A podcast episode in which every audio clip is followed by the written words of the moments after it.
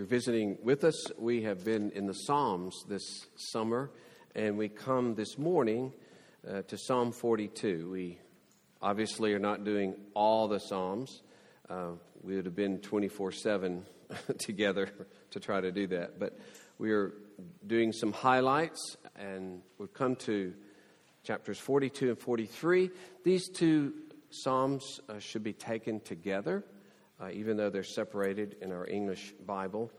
And you will see in verse 5, verses 5 and 11 of 42, and then the last verse of 43, a refrain which binds these two Psalms together.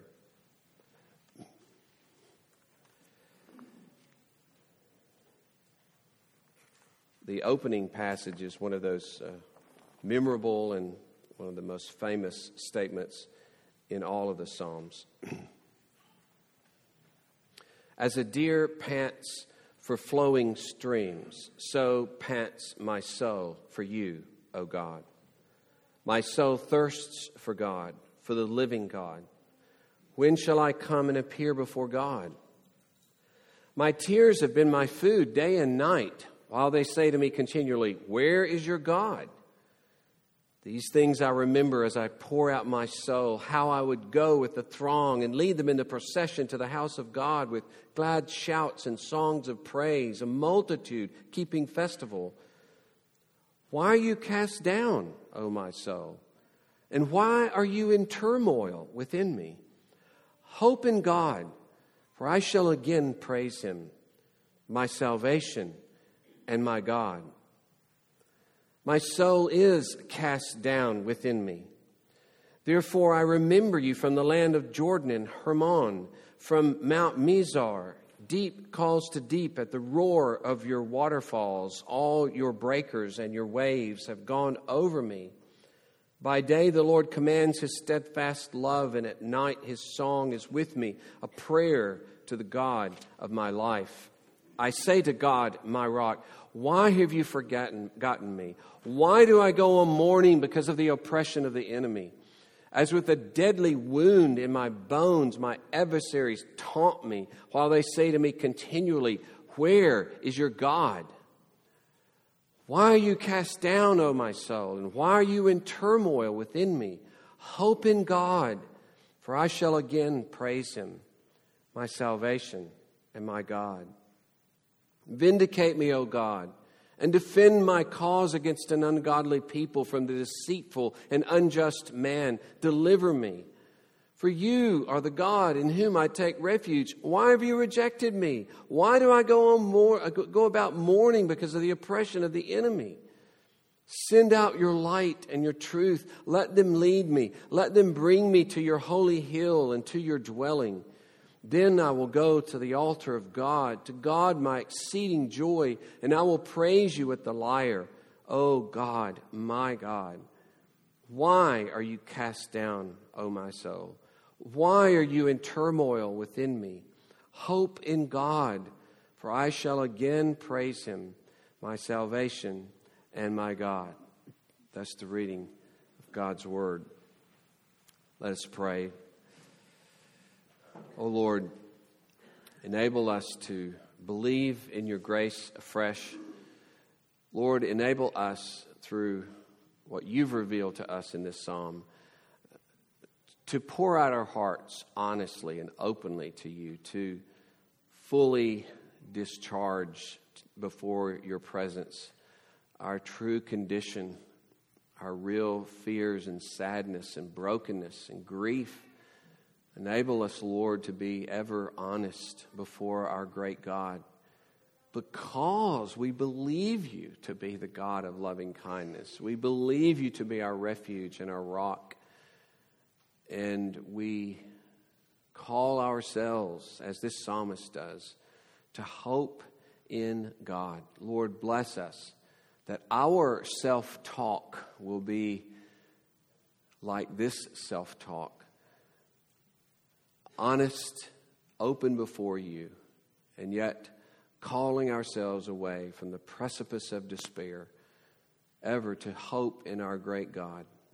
Especially we, in this context of the New Testament and the coming of Christ. For as the writer says, we have a greater hope founded on greater promises. All that has been done for us in Christ Jesus. O Lord, encourage us in him, for we pray it for your glory. Amen. One of the things that this psalm does for us initially, and I want to just introduce this idea, is it shows us how uh, important it is to just be in turmoil in the presence of God. And what's interesting about this psalm, as opposed to Psalm 22 that we dealt with last week or two weeks ago, because Psalm 22 begins with similar questions and it explores maybe even more painfully the difficulty that the psalmist was facing. But it ends either envisioning the deliverance or having experienced the deliverance. And it envisions or then begins to rejoice of being with the people of God and worshiping with the people of God. And that worship breaks out into influence the whole world. So, as we said a couple of weeks ago, it begins with painful questioning of God. It ends with the good news of God spreading throughout the whole world. Pretty remarkable journey in Psalm 22. This one is more in a circle, right? Just keep circling back. Hope in God, hope in God. But then again, it talks about the difficulties. Hope in God, hope in God. Then again, he talks about his difficulties. And then he ends, hope in God, which kind of has the feel they hadn't quite gotten there yet. You know, the, the, here's the last phrase a crying out, a wrestling with this soul. Hope in God. Don't be in despair. This encourages us that as we said a couple of weeks ago, also about Psalm 88, we read the ending of 88, I think it was two weeks ago, where it just ends flat darkness, right? This one, not so much, but you might say it's kind of in between. Instead of the glorious transformation of the world or this dark black thing of everything's lost, it's kind of the wrestling of being in between. But I hope all of these Psalms and and, and I hope it will encourage you to explore the Psalms more fully and realize every frame of mind that you could ever have is pictured somewhere in the Psalms. And the Psalms again and again discover you, right? They discover you. Sometimes they discover where you won't go and where you need to go. They discover your perhaps lack of honesty with God, lack of openness with God, lack of freedom to to be feel so accepted in Christ Jesus, you can tell him anything and everything. So we will uh, explore these two psalms with uh, three uh, headings. First, his hunger for God, then his honesty with God, and then finally his hope in God. So uh, his his hunger for God, his honesty with God, his hope in God, his hunger for God. Now, I want to say at the outset a hunger for God can't, uh, uh, uh say, a true hunger for God can't be separated from a true knowledge of God. Because you might ask the question, what are you hungry for? That's a common question in our. I, I really, growing up, I kind of eat anything, right? Just, it didn't matter, whatever's on the food. I mean, and I love everything. I love all kinds of food. But when I married Kay, she was always hungry for something, you know? Like, let's go get a pizza. I'm not hungry for pizza. Yeah, I'm always hungry for pizza, you know? or hamburgers or whatever, you know? It doesn't matter. Just put something in front of me. Uh, but she's taught me a lot of, you know, uh, to eat different things at different times. And, and so there are times where I think I'm hungry for a salad. I'm hungry for, well, he's hungry for the true and living God because he knows the true and living God. It's the God, we have a phrase that we just used in our uh, questions that we ask our new members. Do you rest in Jesus Christ as he is offered in the gospel? Not your idea of Jesus, a Jesus you would make up, a Jesus concocted to fit your needs or fit this or that, whatever. My idea of Jesus. No, Christ as he's presented, the Jesus, not a Jesus, the Jesus. So he hungers for the living God. We are made for God. We are made to live in relationship with God. Apart from that, we are amputated from our life. If, if somebody, I'm reading, I just started a book about a man who died of uh, cancer. It was, he's a, he was a resident uh, in neurosurgery and began having a rapid weight loss of 30 pounds over a fairly quick period. That's a very dangerous sign. Every life insurance uh, questionnaire asks Have you had a rapid weight loss that's not related to diet or exercise? What would we see in each other if we saw a loss of appetite and a loss of spiritual weight because we've lost our hunger, our hunger for God? You see, his agony the greatest agony he has is not so much the things he's suffering around him, it's that he doesn't have God. He doesn't, he doesn't know the presence of God. So, whatever loss he has, he does not lose this. He has his hunger for God. So, this is emphatically not an expression of his rejection of God or his disrespect toward God. Again and again, he expresses his love for God and his passion for God in this uh, passage. His admiration for God. He expresses his dependence on God. He calls him my rock, the God in whom I take refuge. He calls him my salvation three times.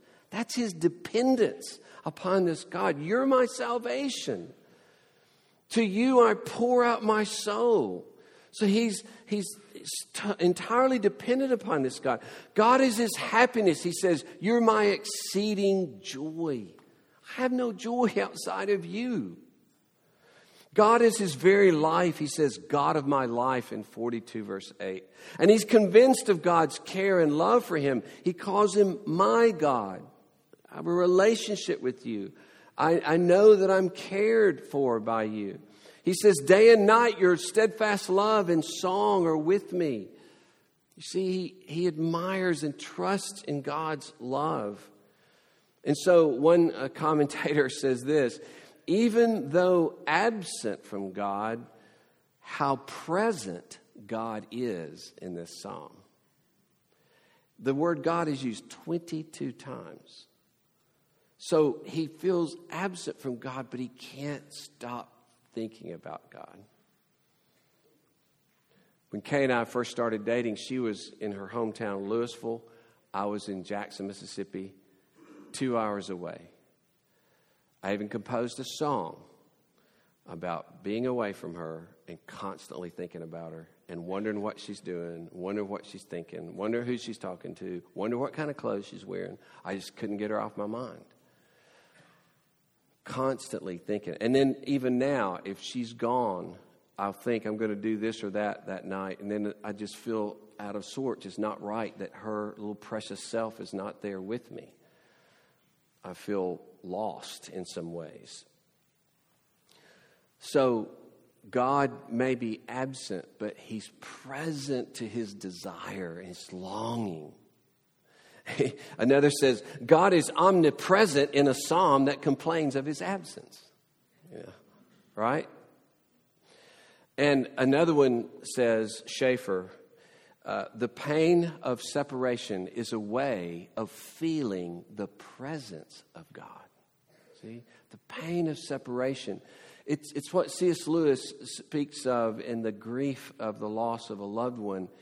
It tells you how much you love that person. It tells you what you had with that person. At least in your pain is a kind of upside down celebration of the goodness of the relationship you have. Because if you didn't have a precious relationship, there'd be relief, not pain and not grief.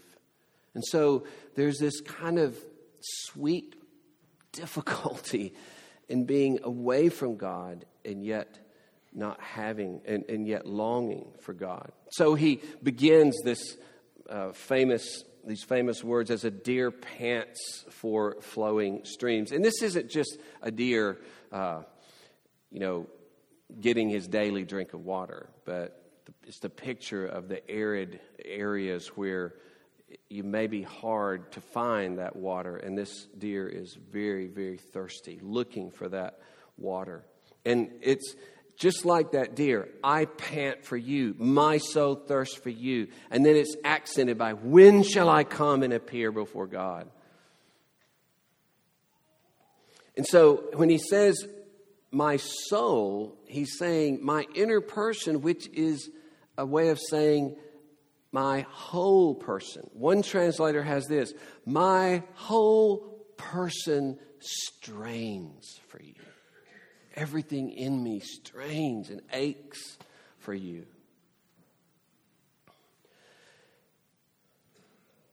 And we have to ask do I long for God like that? And here's, here's something a bit different, but we're going to underscore how important it is. His, his worship of God is so closely associated with the temple.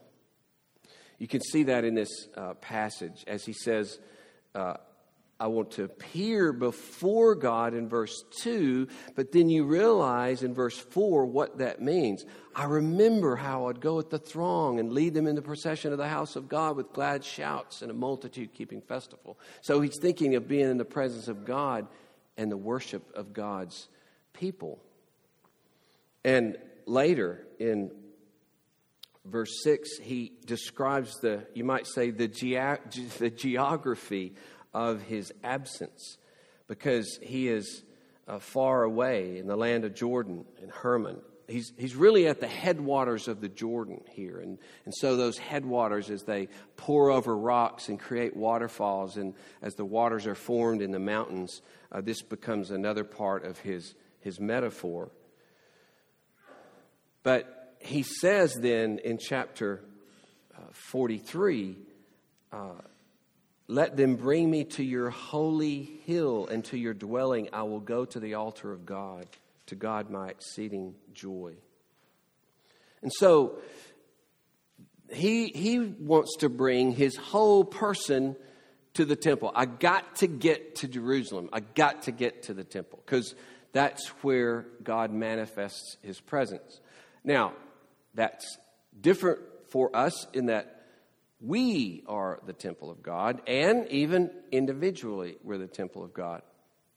But I want to talk about the corporate part that is very similar a longing for the concrete manifestation of God with the people of God. Very similar important that we understand this. Because we tend to have an atomized, atoms, I'm thinking, atomized Christianity, all about personal quiet times and personal prayer. Church life can be sometimes a little add on, right? It augments the real life I have that's just between God and me, reinforced by such hymns as I go to the garden. And then it's got that phrase, none other has ever known. We're all singing that together, you know. Yeah, no, no. You know? I just love that, you know. We're all kind of, you hadn't known this like I have. Well, you hadn't known it like I have, you know. I know that's not what they were thinking, but that's what I always hear when I hear that song. None other has ever known. And I hope that bothers you the next time you hear this. um, but you see, uh, we, we'll think the corporate life is good, but it's not central. That's not the attitude of the Psalms, and it's not the attitude of the New Testament. Corporate life is essential to the people of God. It's vital to us. His presence is associated with public worship. And there's the sense in coming to be with the people of God where God manifests himself and longing for that and missing it when you can't have it. Aching to be with God's people and to be with God Himself. There's so many statements in the New Testament that, that underscore this this concrete expression of God's presence in worship. And here's an important aspect of that that we saw a couple of weeks ago from Psalm 22. Remember where it says there, uh, I will tell of your name to my brothers. In the midst of the congregation, I will praise you. And the writer of Hebrews says, This speaks of Christ. As the resurrected Christ dwelling among his people with the Holy Spirit, he says, I will worship you among my brothers. It's a startling statement of his humanity. It's startling that as the new and perfect uh, human being, he takes his place among his worshipers and leads us in the worship of God. You want to be with Christ? Where does he say he is? Where does he say he's joyfully present with his people? Right? He is there leading us in worship. And to absent yourself from the people of God is to absent yourself from Christ and what he is doing in this world and leading his people in worship. He calls them there, his brothers and sisters. Brethren, and that includes everybody. You're, you're get, you get to be called brothers too in this. It's their co heirs, of course.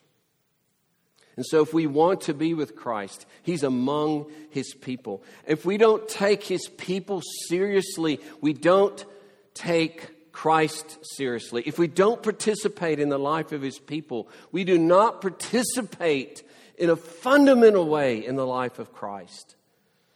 And so in the New Testament, uh, it is the church as a whole that is indwelled by the Spirit of God, and that's where the Spirit manifests His glory. That's why there was a misunderstanding of this passage in 1 Corinthians 3.16 where it says in that passage, we're the uh, dwelling, you are a dwelling place of God. If anybody destroy the temple, God will destroy him. And so there was this teaching that if you destroy your body in suicide, then God's going to destroy you. That, that was where the doctrine came from. But it was a misreading of the passage. It's not singular, each one of you. It's y'all, as we say in Alabama, and a lot of people here in Texas, right? The Spirit dwells in y'all together corporately. And again and again in Scripture, it talks about the dwelling place of the people of God. He's preparing a holy temple forever. It's through the church as a whole, Paul says in Ephesians 3, that he will manifest even to the angels in all creation his wisdom. You don't want to absent your pl- pl- yourself from the place where God is going to manifest his wisdom to the angels? And Paul says, it's together with all the saints that the Spirit works in our hearts so that we uh, know the, the love of Christ that surpasses knowledge. It's not apart from Christ in monkdom, yeah? It's not off by yourself. It's cut off from the people of God, just you and God doing your thing. And not that God doesn't meet us in every way possible, alone or corporately. But Paul is saying together with his people, in the midst of his people, we will know the love of Christ that surpasses knowledge. I don't want to miss that. And so I must not miss being with you. And then even Ephesians 4:13 when he's talking about the church, he says we'll all attain to the unity of the faith and of the knowledge of the Son of God to a mature man. He uses that phrase. Now, our translation is to mature manhood. But literally it says, we will be a mature person together. together. You know, the Marines, no man left behind. That's the New Testament. No believer left behind. We're holding on to each other as we move forward corporately with Christ. And so Paul can say, No one ever hated his own flesh, but nourishes and cherishes it, just as Christ does the church, because we're members of his body. You don't want to take lightly, you don't want to have the least possible relationship to that body that Christ cherishes. He cherishes.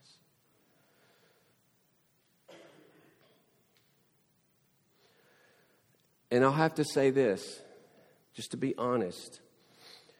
You need to at least ask this question. If your lack of desire to be with the people of God and participate in the life of the people of God is not an indicator of your lack of desire for God, your lack of desire or, or hunger for God, even. If it's just like, Give me as little as possible. Let me get out of here. I'll be back next week, if, if that. Of course, there are exceptions. The church has betrayed people's trust.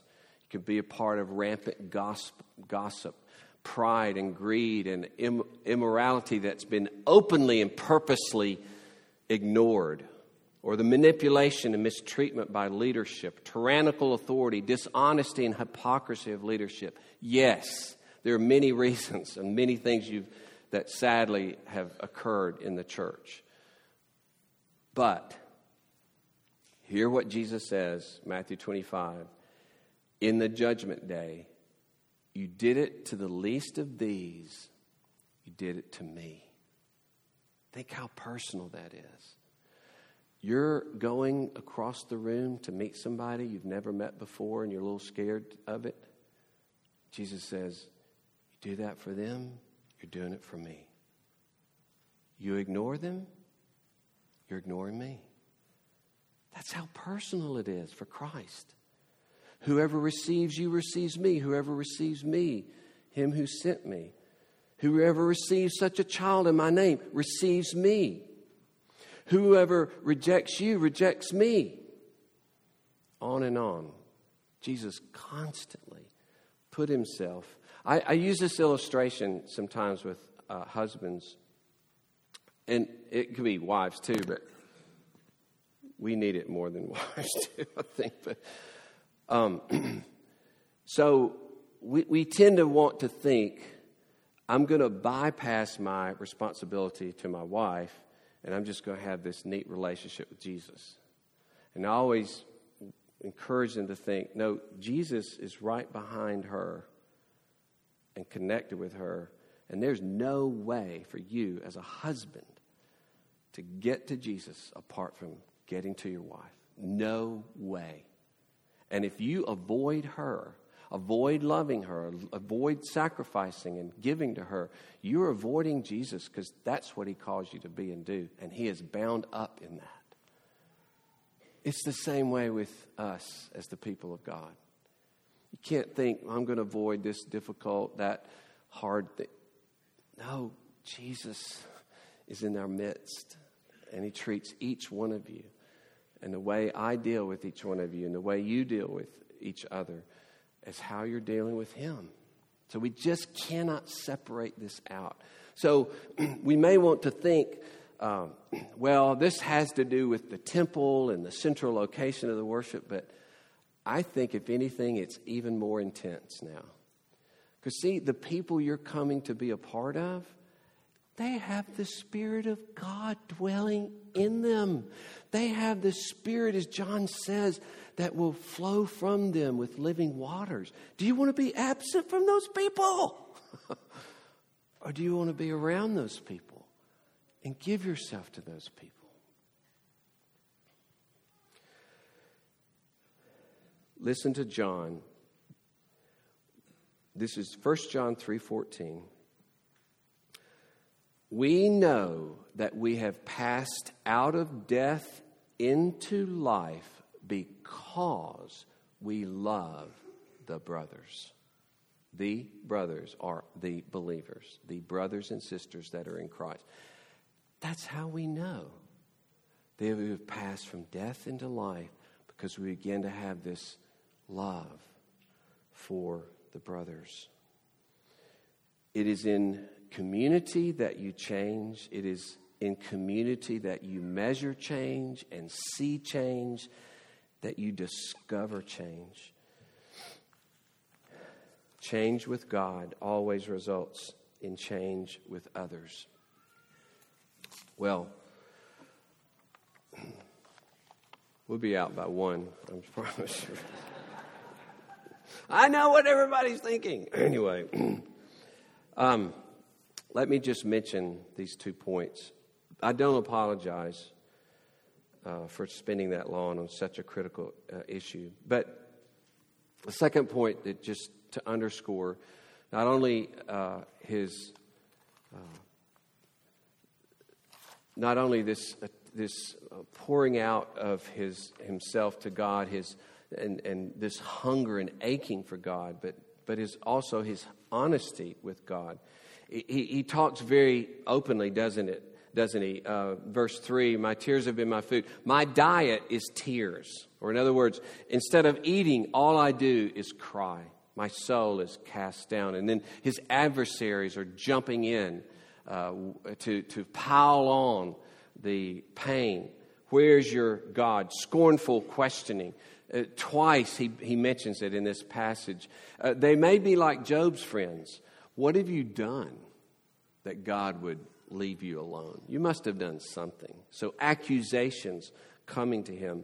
And his situation is a kind of mockery almost from God because he's longing for refreshing waters, but instead he's weeping watery tears and he's drowning in death's water. yeah, he has water all right. He asked God to send water, but it's the water of destruction. He want, God is his life, but now it looks like God is his death. His footing is gone. Wave after wave is submerging him. We, uh, early in our marriage, we were in a canoe with some other friends, and our canoe capsized. And I was able to come up immediately, but Kay describes rolling in the water and losing track of what direction she was supposed to go, even to get up, and really thinking at that moment, I'm not going to make it. She did. That's what he's describing. I'm rolling in the waters. I can't find air. Your waters have submerged me. And so that noisy throng is now instead become these noisy waters, the roar of waterfalls and breakers breaking over me. And the memory of my past joys just bring, bring greater pain. I think of a man in Korea uh, in sub zero weather. His extremities are half numb and He's, he's hurt. He hurts when he moves, and yet his group is pinned down, and he's got probably 24 hours to live. And he's just in utter misery, misery awaiting to die, and he thinks of being in that warm bed with his wife. You know, just thinking what that was like and how safe it was and how wonderful it was to hold her close, but not now. That's his feel, you see, the the comfort and warmth of being with God, but now he's cut off from this. But isn't it interesting that he calls them your breakers? He's the God of loving kindness. He's the God who attends him. He's his rock. He's his refuge. And yet, though God doesn't promote wrong in any way, He's not uh, in league with sin, He doesn't tempt us to sin. Nothing occurs apart from His governing will. And this is hard, but it's our only comfort. It's our only comfort. I've described it in this way. Sometimes I felt like I'm on a conveyor belt and there's a buzz saw and I'm headed toward the buzz saw and I can't get off and the buzz saw is God. Honestly, He's going to kill me, but I have nowhere else to go. I have nowhere else to go but to trust in this glorious God. So take comfort that the breakers that are falling over your head, even if it is coming from the mistreatment and abuse from another person, connect the dots like the psalmist and says, ultimately, they're your breakers. Ultimately, they're your breakers. That gives me hope because the hand that has brought these or allowed these is the hand that was crucified for me. It's even more intense for us because his loving kindness has now been manifested in the person of Christ. And the, that person of Christ is the one ruling the world. He's the one ruling all things. All authority is under him, under the crucified Christ. What comfort for us this can be. As we even then cry, Why? When shall I appear? Why have you forgotten me? Why do I go in mourning because of my enemies? I want to encourage you that these kind of questions are questions of faith. And not at times to ask these questions could be unbelief. It could be, yeah, I figured you wouldn't anyway. Rather than, wait a minute, you're the God who committed to me. You're, you're the Christ who died for me. I don't get this. I don't understand it. Our Lord Jesus cried, Why? As a perfect man, he cried, Why? And so we are encouraged to do the same. And yet, three times, as we said, he cries out to his own soul, right? Why are you cast down? Why are you in turmoil? And he encourages himself to hope again in God.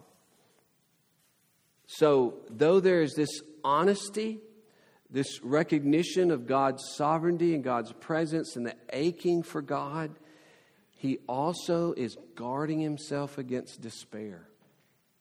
And so must we. So while we're honest and open and we cry out and we tell him so bluntly what is happening in our lives and how we feel and how we even feel abandoned we say to ourselves, hope in God. And for you and me, all the more in the resurrection of Christ do we have hope. Ultimate hope of the redemption of this whole world in Christ Jesus. And that all things now are moving toward that redemption. The most important debate that goes on in the world is this debate in these three different verses to argue with yourself. A kind of self communing, as one described it, so that we are calling ourselves to believe in the promises of God. We are calling to mind the accomplishments of Christ for us. And we keep bringing those promises and bringing the accomplishment of Christ to bear in our lives to support us and guard us from ultimate despair, even as it sounds like from our cry, we are in despair. Why? When? Almost sounds like, I think he's given up.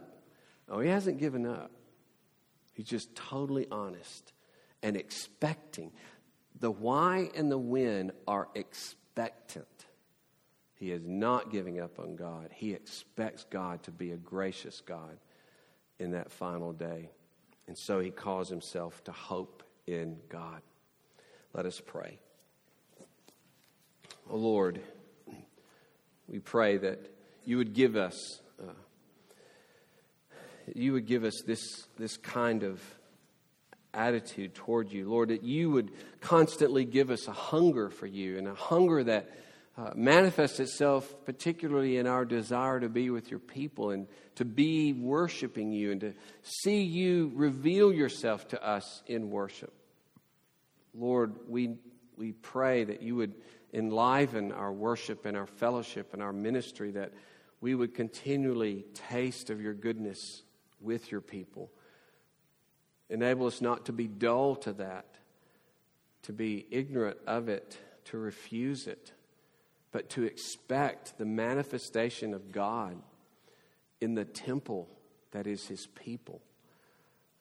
Lord, we pray that you would enable us to be so honest with you and yet to hope in you.